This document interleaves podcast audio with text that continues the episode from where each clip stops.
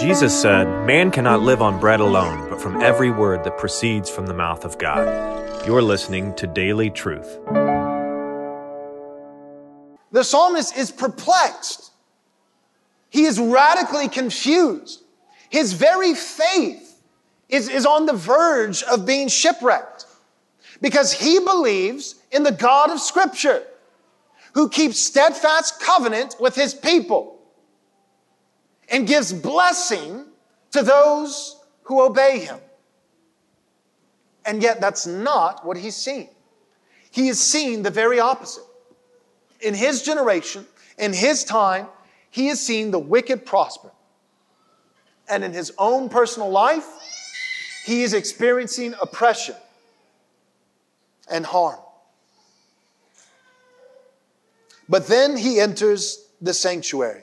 Verse 16 and 17 says this When I pondered to understand this, to understand how a God who is just and a God who is faithful, who has made promises to his people, who made promises to me, would allow me to suffer while the wicked prosper. As I was pondering this, it was wearisome.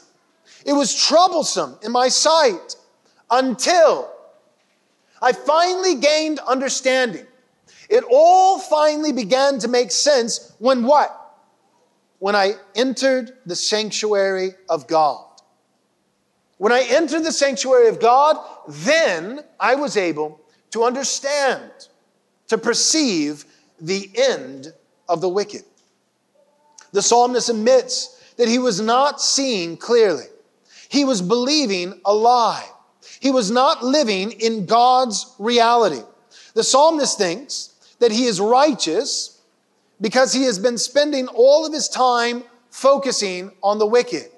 See, it's easy to think that we're righteous when we compare ourselves to the wicked. However, it's extremely humbling when we rightly compare ourselves to God. So the psalmist sees two things when he enters the sanctuary.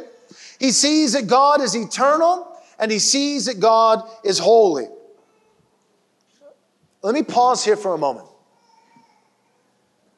The psalmist is feeling really good about himself. See, see one of the, the things where, where he's just off, his perception is flawed, he's wrong. One of the ways that he's wrong is this it's not that he is wrongly perceiving the wicked as wicked, it's that he's wrongly perceiving himself as righteous. So he looks at the wicked that surround him and he says, They're heinous, they're evil, they oppress the righteous, they lie, they're arrogant, they're swift to violence. And he's not corrected by any of these thoughts. None of these thoughts are the problem.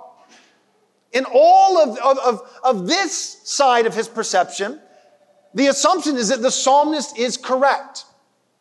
That he's right. The wicked really are that wicked. But where he's off is that implicitly he's assuming that he is really, really righteous. But you know why he feels really, really righteous? Because he's spending a lot of time listening to the Daily Wire and not a lot of time listening to Scripture. This was convicting for me this week. I want to confess that to you. Even as a pastor, I was convicted. I, I, I am so invested and intrigued by politics, culture, all these things, and I, I make no apology for that. I have no intentions of, of stopping that because, because I believe in a Christian faith, a Christian worldview that affects all of human society. That God has something to say about everything, all of Christ for all of life, the civil sphere, economics, marketplaces, entertainment, everything, the whole nine yards. And so I want to be aware of what's going on in this world, and I want to be applying both law and gospel to every arena of human life. However, however, if I spend hours invested in that end, that, that purpose, as glorious and as biblical as it might be. But I spend minutes, hours over here, but minutes in prayer, minutes in the Word of God, minutes reading not just politicians, but theologians. So I've, I've had to rein myself in. I've had to force myself, all right, I'm going to listen to Ben Shapiro, and then I'm going to listen to Thomas Watson. Uh, I'm going to spend lots of time immersing myself in, in spiritual, eternal matters, reminding myself of the character and nature of God. Do you know why? For a host of reasons, but at least one would be this. Because when I look to the wicked, when I look to the world, I feel really good about Joel.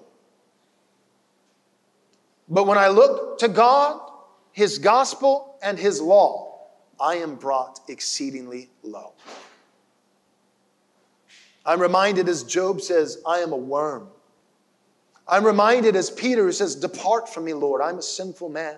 I'm rem- reminded of, of what Isaiah says when he falls prostrate before the Lord, holy. I'm a man of unclean lips and an impure heart.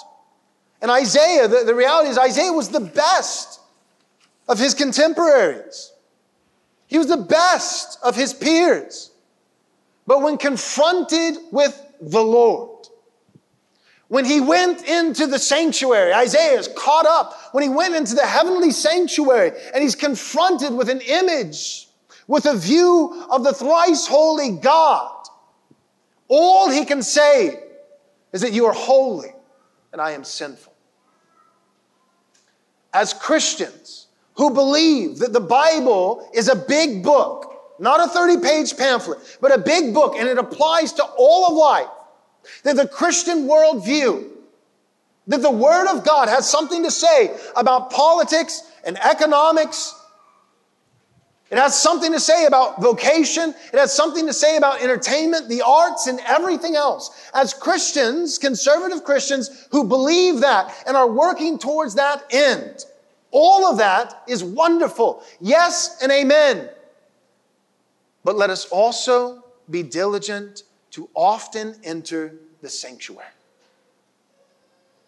and to be reminded that yes, the wicked out there need to be opposed. Yes, the wicked out there, they need to be decried. We need to speak truth. We need to prophesy. We need to pray. We need to engage. But if it were not for Christ, if it were not for Christ, His love, His mercy, His grace, Christ and Him crucified, there go I, but for the grace of God. Then, in a very real sense, I am the wicked. And the only reason I can truthfully categorize myself as the righteous is because of the righteousness of Christ.